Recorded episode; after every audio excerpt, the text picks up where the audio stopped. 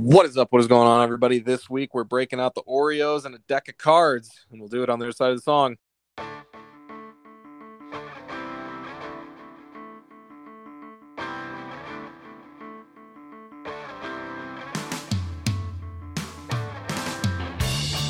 Welcome back, everyone, to another new episode of The Three Cool. As always, I'm one of your three co-hosts, Ethan Klein, here with me, Brad Miller and Mike Duranik. Gentlemen, how are we doing this evening?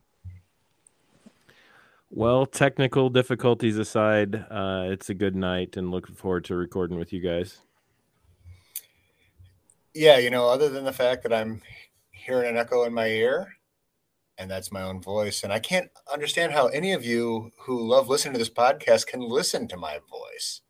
But setting that aside, I'm excited. I'm glad to be here. This is one of my favorite movies. I'm excited to talk about it. Yes, this week we are talking the 1998. I don't know what genre we throw this in. Is card playing a genre? Sure, it might as well be. Poker film Rounders, starring Matt Damon and Edward Norton. Very, very young Matt Damon, right around the time of Good Will Hunting. So let's get into it, guys. I'll ask you what I always do. What was your first experience with Rounders? Was it in theaters in 1998? Did you catch it a little bit later? What did you bring in to the rewatch for this week's episode? I think that maybe I'm just getting a bad memory because I don't know for sure the first time I saw it. Very well could have been in theater. Would have been the right age for me to go enjoy that, but I'm going to say it was a Blockbuster rental. And I've seen it probably 20 times or more because it's one of my faves. Yeah, so Ethan, I'll say what you were thinking. This is in the red-eye territory for Brad. It is for me as well. I did not see it in the theater, but Blockbuster rental, or it might have been even a Blockbuster purchase on the used rack. But one of my all-time favorites, and I've seen it at least 20 to 40 or 50 times, so a lot of times.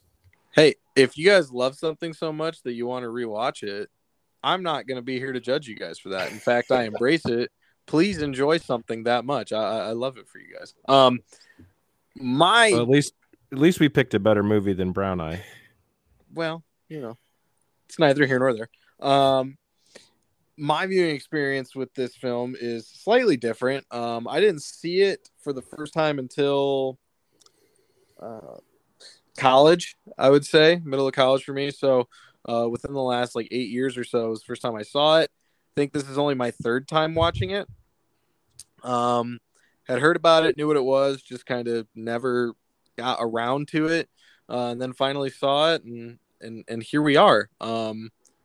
Something tells me I'm going to have a little bit different experience than you guys do for a lot of this podcast, but we will get into it the way that we do with the Rotten Tomatoes game and what's becoming somewhat of a sickening trend here. Mike is not defending his title. He is playing judge just as much as Brad and I are at this point. Brad is the defending champion, so he is going to have to throw his guess out there first for the sitting Rotten Tomato score of Rounders. I'll have the opportunity to snipe him one way or the other. So, Brad, why don't you get us rolling? What do you think the Rotten Tomato score is for Rounders?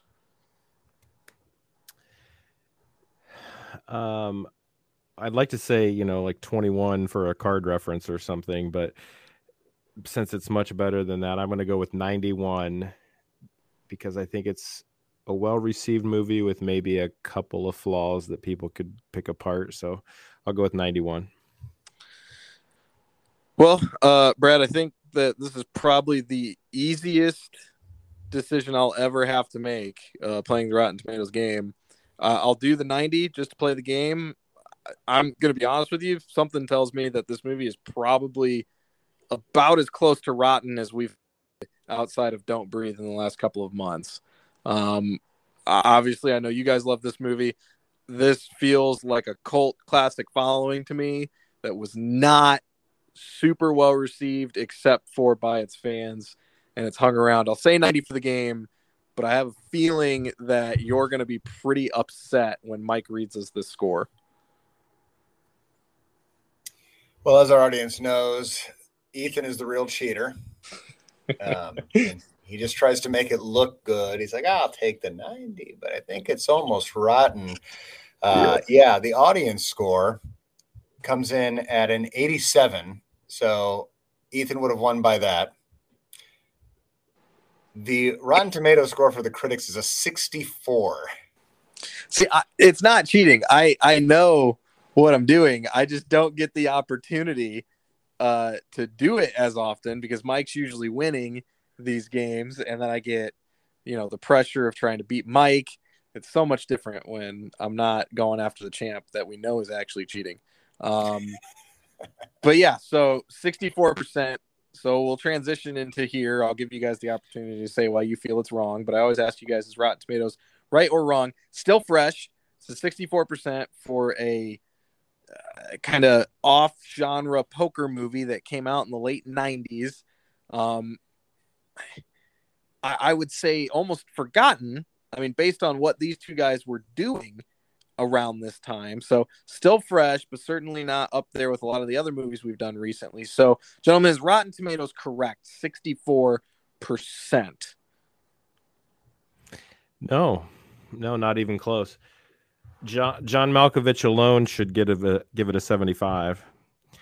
And then the other performances would take it up much higher. This is, I understand where you're coming from with the cult classic stuff, but it's much better than other movies that have been ranked higher. I don't know what critics have against this movie. I would need to see some of those thoughts, but I enjoy it way too much to ever agree that is the correct score.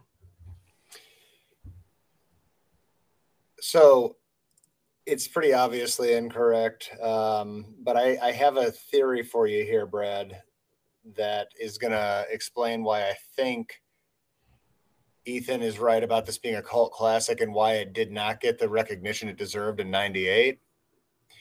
So when you think about poker and mainstream, and really the onset of poker and mainstream, if I say the name Chris Moneymaker, you immediately go right to that World Series of Poker, right? When he won it, and it seemed like there's no way this guy's last name could really be Moneymaker, and poker took off like a boom after that guy won the World Series. That year was 2003. This movie, I think, was about 5 years before its time. I think if this exact same movie is released after Moneymaker wins the World Series of Poker, and poker went from this like backroom game to a game that everybody was talking about, this movie and the critics are rating it at least at an 85. I mean, I appreciate the theory, but I guess I don't know how Rotten Tomatoes works. Was this a critic score in 98, or was this a critic score over a conglomeration of the last 30 years? I'd say a majority. I mean, it's a mix, but for something that came out in 98, I would say a majority of it is the opinion of the critics at the time of the release. Okay. Then I guess that holds some weight. I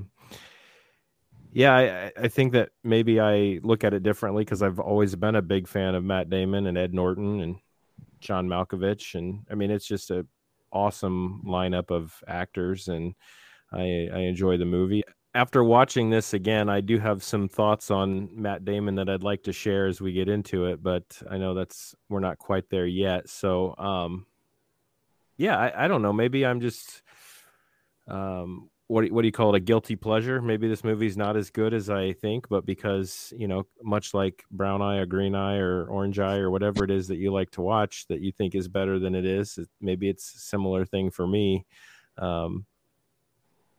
And I think it lost some points because he didn't choose to have sex with Famke Janssen in that scene. It clearly would have been a 75 or 80 with the critics if he hadn't have, you know, chosen to walk away there. One of the most often questioned, why did they leave this out of the movie, questions that that have come up over the years. So we'll get your thoughts on that too at some point. I think for me, again, not seeing this until I was into my 20s and, you know, well after the movie came out, I think my biggest thing isn't even necessarily about this movie itself. I think it's hard to make a poker movie. I don't know why. I think there's, and I enjoy playing poker. I'll do it on occasion. And I just think that making a movie that is centered around that, it makes it hard for me to buy in to the climax of it, I guess. Like, I love sports movies, but there's just something more gripping to me about the like physical competitive sport being on screen than there is about waiting to see if someone's going to get pocket aces. I don't know. It's just, it never really grabbed me in that way. And I think that does go back to, you know, Mike's theory. Like, it hadn't really grabbed the pop culture yet in that way. And I think also too, I kind of alluded to this, but when you look at the two main guys, I mean, you look at Matt Damon, the year before he had Saving Private Ryan and Good Will Hunting, or the two movies before. He had Saving Private Ryan and Good Will Hunting. Maybe Saving Private Ryan was also 98. But that's what people are knowing this guy for. And then all of a sudden, he's in this poker movie. And then he's in Dogma. And then he's in The Talented Mr. Ripley. Like, he had this huge nuclear explosion. And then he kind of chilled in terms of everybody going out to see his movie until Ocean's 11. Right? Like, nobody saw this. It cost $12 million to make. It made $26 million at the box office. Nobody saw this movie. Like, those 87% of people that rated it positive, I doubt most of them saw it in theaters. I think a lot of them probably saw it the way you two guys ended up saying. You know, it was a blockbuster rental. It was not a opening night, this movie had legs in the theater and it just tore through the box office. That's not what this movie ever was. That's why I consider it in the cult classic category, when you are definitively a box office failure, yet you have this standing legacy that a movie like this does. In terms of is Rotten Tomatoes right or wrong, I think this is a perfectly just over fresh movie. I enjoy Ed Norton and Matt Damon's chemistry. I wanted to see where the story would go. It's not one that's going to land in my Rolodex of I need to rewatch. And that's just kind of where I've been at with it. And I do think the biggest differential at the end of the day is I caught this 20 years after it came out. You guys caught this right when it did come out, right when Matt Damon was on the up and up, right when Edward Norton was coming on the up and up. And it's just stuck for you guys. And it just never did for me. Yeah, I think that you might be right. I mean, timing is everything. Plus, I think that, you know, I get the sense that you go into some of these movies not wanting to like it, just to kind of be countercultural a little bit, especially with knowing that you probably knew that both Mike and I really liked this movie. So I think same for you, like for me, when you guys pick some of these movies, I think I go into it with I need you to prove this to me because I'm not going to like it. And I'm guessing that maybe especially in this rewatch, but even maybe over time, you've had a little bit of that lens with it, which is fine. There's nothing wrong with that. And I think just the opposite for me, I was the perfect age when this came out, was the right timing. Matt Damon was coming off of my favorite movie ever. And honestly, it's probably been my favorite movie since I saw it in the theater. So like at that point for me, he could do no wrong. And yeah, it's just one of those that, you know, I want to hate Edward Norton's character, but he's a great actor and I think he does really well. I love the John Malkovich part in this is it Turturro? John Turturro, is that the other guy? I really like his role in this as well. So I don't blame you for your feelings. It's not one that I'm like disgusted by. I realized, you know, this is probably a guilty pleasure, but You've got me second guessing my ranking a little bit, but for me, it's such a love that it's going to come into my top 10 for us when we do our rankings. Well, I want to just hear the rest of the discussion before I determine where it sits with mine, but it's solidly top 20. And I could probably be talked top 10. And I do think that for me, I started it off a little bit lower on my rankings because we've done a lot of good movies. And I wanted to hear Ethan's critique of it. So, yeah, let's delve a little bit deeper. I mean, so if I'm going to critique, like, where I go from this being 60% up to, like, 80, 90%, I mean, I think it's just nothing about the story just grabs me.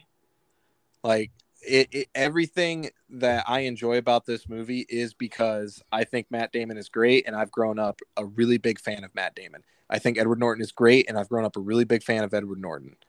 John Malkovich is freaking wild and crazy, and he's hilarious to see on screen. You know, like, everything about it is just because they got talented people in it for me. Like the bouncing back and forth, like the law school stuff and the issues that he's having with his girlfriend, like that girl. And I'm sure you guys are going to say that that's the point, right? Like that they don't have chemistry because they're not meant to be together. Well, that really doesn't make me feel any tension for like Matt Damon making good or bad decisions, because I think that actress in this role, I'm not saying she is, but that character just comes across as a cold-hearted bitch. So I don't care if Matt Damon's going through some inner turmoil, because I don't want to see that work out anyway. Like I think that this movie is 3 or 4 super talented people peaking at the right time, getting put in a movie together, in a movie that's probably not that great, but it's entertaining because they're in it together. I think, Brad, like you said, you know, that he's coming off of your favorite movie of all time. And this stuff, it made me think, like, I knew there had to be something like this for me. And there is. You guys know how much I love Jake Gyllenhaal. And he had a run of End of Watch, one of my favorite movies of all time. Prisoners, which we've done on this podcast and all agree. Prisoners is top tier, fantastic filmmaking. He did Nightcrawler. I thought he got robbed of an Academy Award. So I'm all in on on Jake Gyllenhaal, right? Then he comes out the next summer with Southpaw, a sports movie with talented people in it. That's probably not a good movie. I will rewatch that movie anytime that it's on. Why? Because it hit me at the right time when I was totally on fire for anything that Jake Gyllenhaal could and would be doing. And I was locked in. So I think that's what it is. Like, we have those moments with those people where we're able to elevate something, and this just wasn't my moment for Matt Damon. So I guess one question I would have with you with all of that, it feels to me like this is a fairly well-written movie. The dialogue is witty, it is snappy, they deliver it well. And so I agree with you. I think there are some parts of the plot that lag a little, and I think you could make the argument that some of the law school stuff, that's the point, because it was this exciting world of poker. I mean, who hasn't played poker even semi-regularly and dreamed about making a run at the World Series of Poker? So it's this alluring world of poker, all the excitement, the ups and downs, and then it's law school, right? And so I think that was the point. But that said, granting you kind of that point, you have said exceptional acting performances by the 3 to 4 male leads, right? And then I think really well written with some incredibly memorable lines. And so I think for me, that's why it ranks very high, because it delivered really well on those two things. And because of that, it is, at least, you know, for my opinion, an exceedingly rewatchable movie. I can't come across this movie and not at least watch a little bit of it because of some of the scenes, some of the lines. And it is definitely one that when it is streaming on one of the streaming services and I see it pop up, I'm like, absolutely. While this has its run on Netflix, I'm 100% going to fall asleep to it and enjoy it. Yeah. I mean, so far, the only thing I've really heard you say, either of you say, that would be a knock against this movie is the main plot being poker. Like, simply because it was 5 years too early should not make this movie rank so low. Like, I guess what else is there to really nitpick about this that really would drop it that far? I mean, you made a few points there, Ethan, about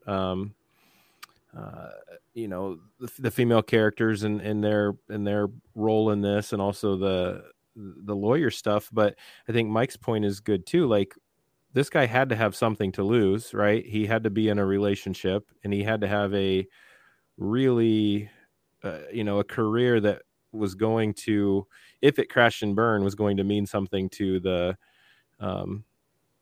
viewers. You know, if he were that delivery truck driver the whole time, and he goes into a poker and he's going to, you know, lose his career over it, no one's going to think twice about that because, you know, go get another delivery job. But like flunking out of law school because you have this either ego about yourself with poker, or this addiction, or this talent, whatever, however you want to look at it.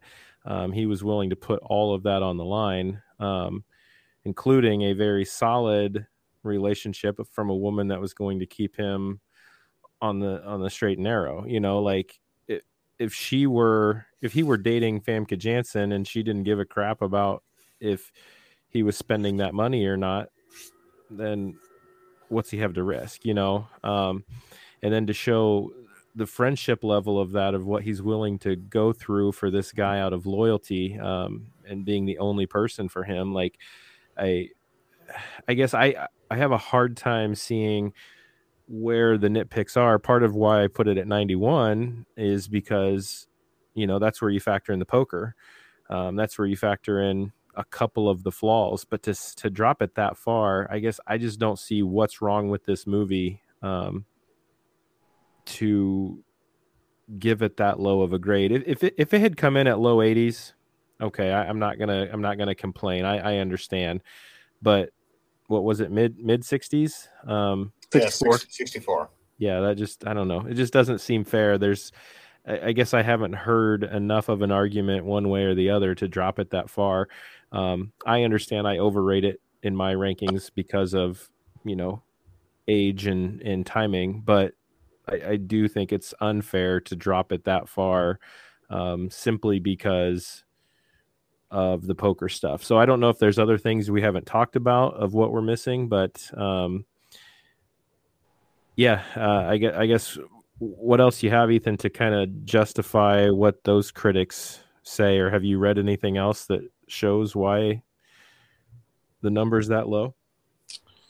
I mean, just the consensus is a positive one. It just says richly atmospheric and colorful performances contribute to the movie's entertainment value. I don't think that, and I think we get tripped up sometimes because we do so many movies on this podcast that end up in the 90s.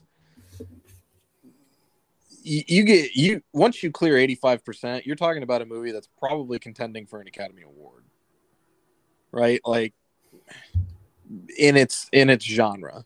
And really, how many sports movies have we done that have gotten up in the 90s? If we want to call this a sport, I mean, it's as close as it's going to get. That's the closest subgenre we can probably throw it into, right? Is some kind of sport.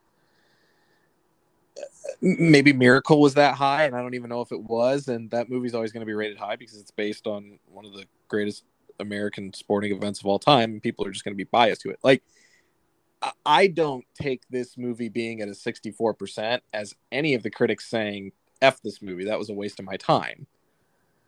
Like, I take it as a lot of critics walked out of the theater at the time and went, yeah, I like that Matt Damon guy. Good kid, good people.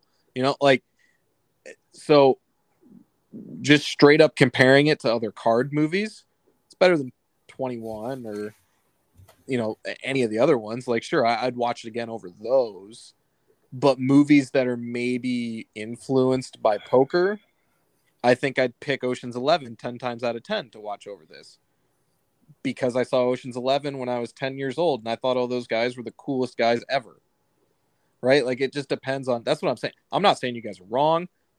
Absolutely. Like, I hear everything you guys are saying, But based on the time that I saw this versus the time that I saw other movies that are kind of touching the same subgenre, there's just ones that I pick more. And I wouldn't rate this thing rotten by any means. And I bet it'll probably end up higher on the list than Gladiator will for me. But it's just, I'm just never going to be able to have the connection that you guys have with it, because I saw it when I was 22, so far after it came out, and so far after I'd seen other movies kind of in the subgenre that I just have a lifelong connection to. I see one of the points you're making there, though, should justify that number being higher, because if you take every poker movie and put it out there and you're saying, arguably, this is the best one ever, like, is that just saying automatically that poker movies suck, like, or are going to suck? Because, like, if you take it and say, you know, you take any category or any, you know, major point of a plot and group them together and say this is the best one. I mean, I guess that doesn't necessarily mean it has to be a quality movie, but like if every other poker movie is going to come in at less than a 64, which they probably haven't, there's probably some ranked higher on a Rotten Tomatoes scale. I just think it's an unfair critique of this movie simply because it was the first one of its kind.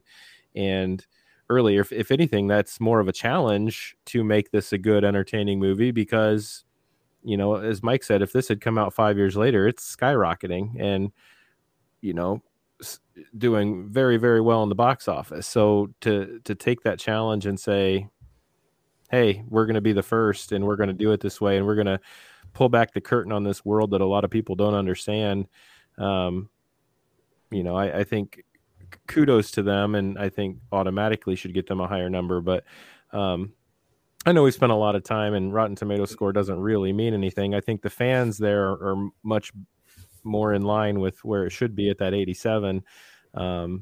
So good job, fans, and you know, let's petition these Rotten Tomatoes folks to get that number a little higher.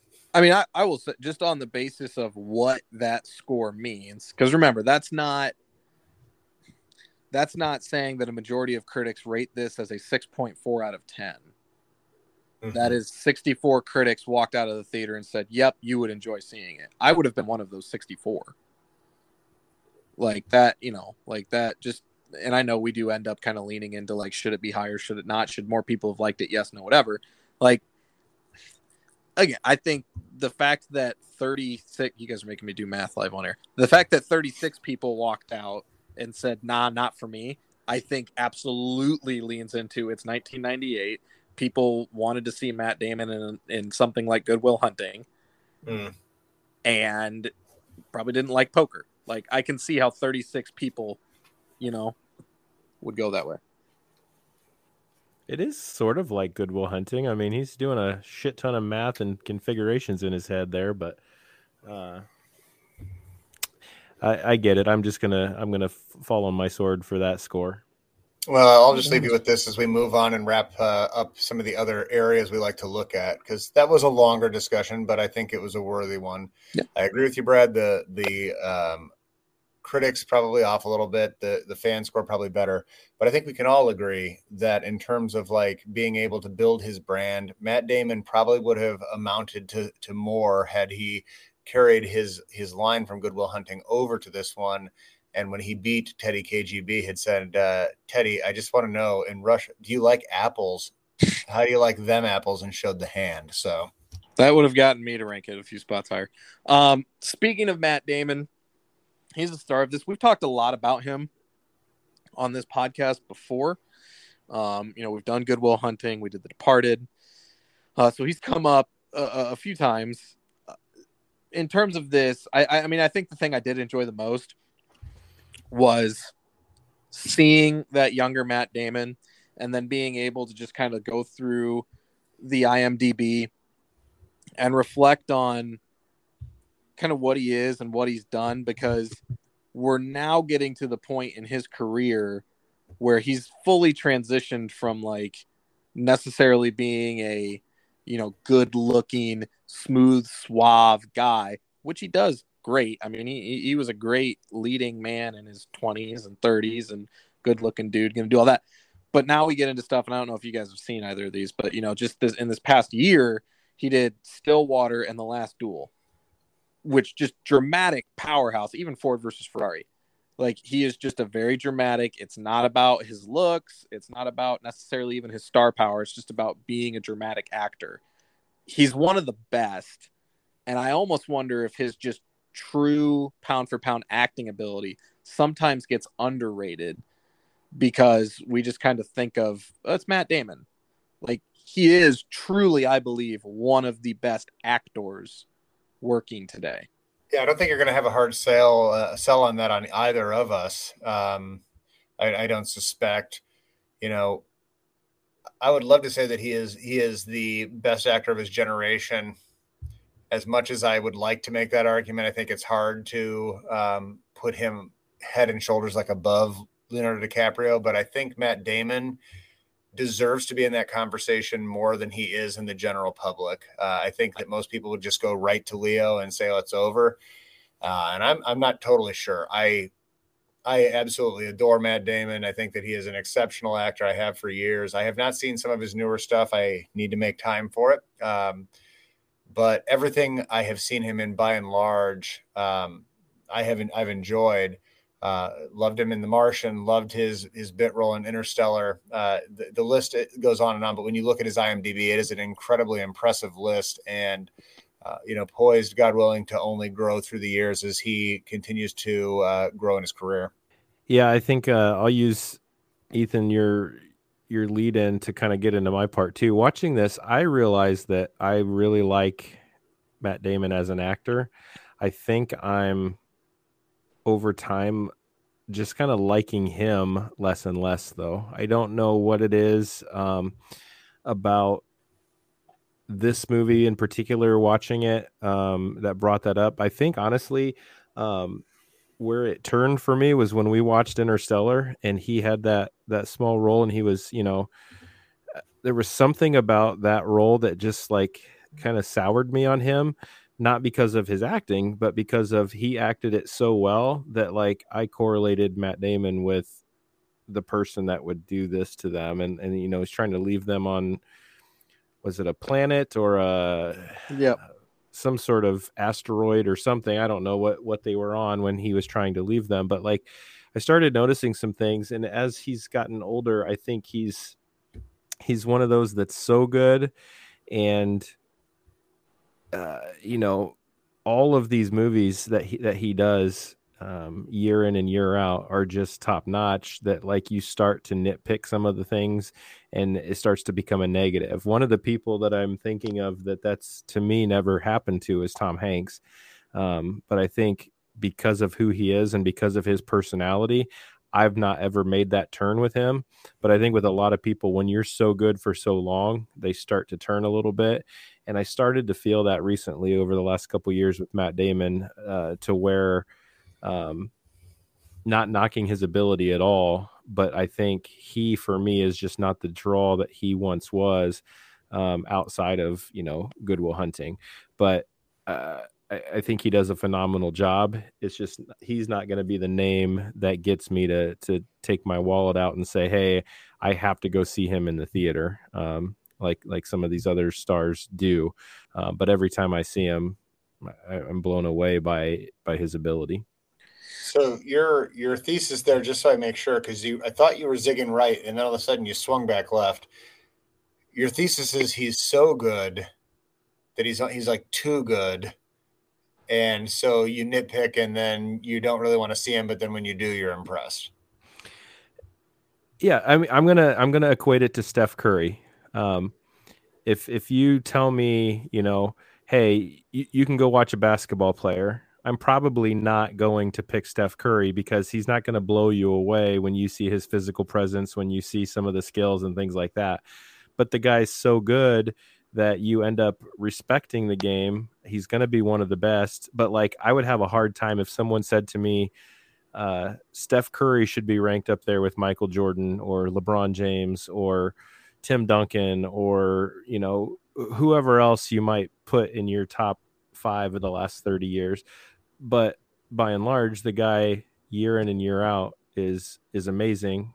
you respect what he does, but there's just nothing about him that to me that says, yes, he's the one that I want to go put my money down on and go watch.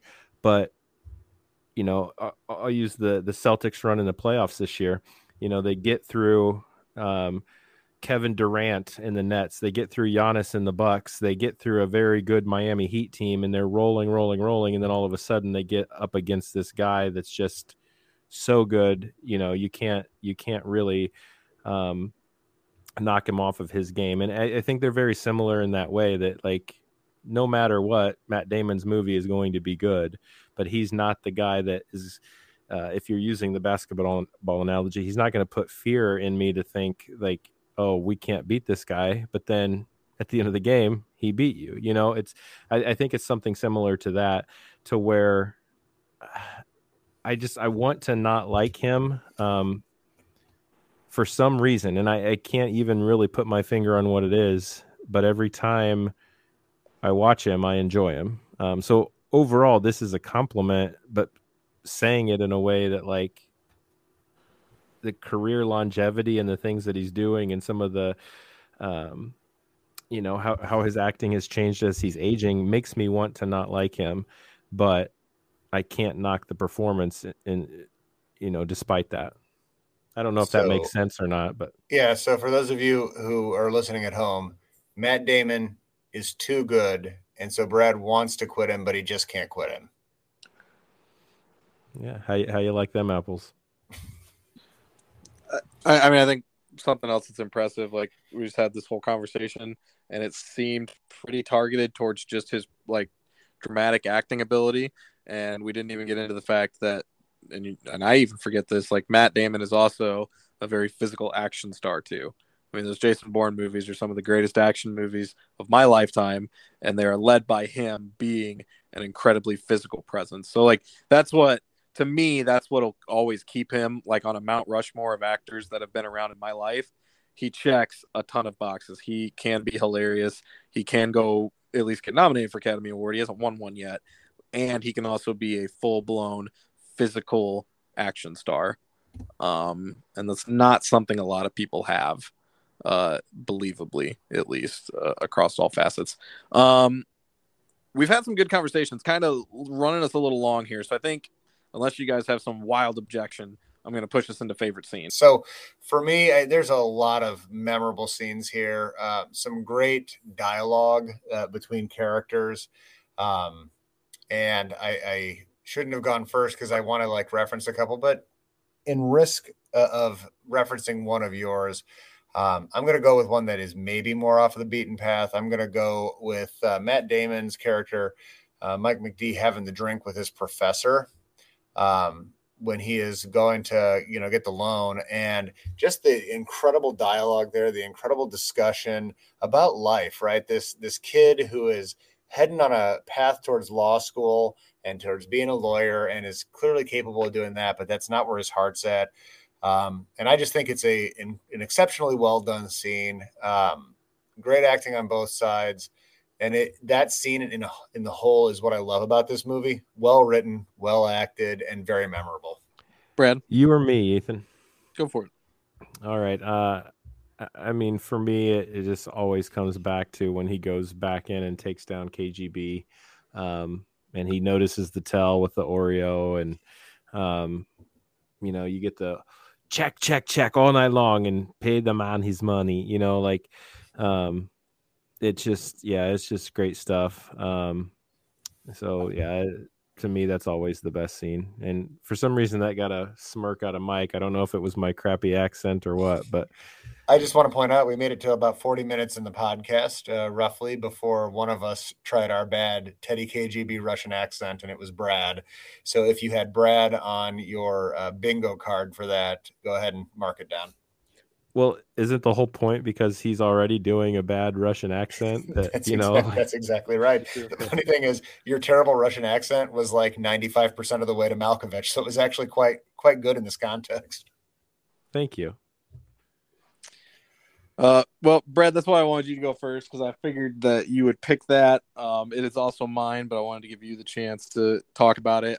I mean, it's the most iconic scene from this movie to me. I think it is the best one, and probably because it's Malkovich, why it takes cake for me. Any lines, guys, that you want to throw out there before we close out this episode?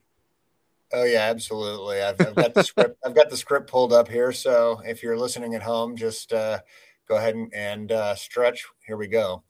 No, before I give the line, I will say the scene with Malkovich is the no-brainer, and the reason I went with the other one is to give us a little diversity there, so it wasn't a clean sweep.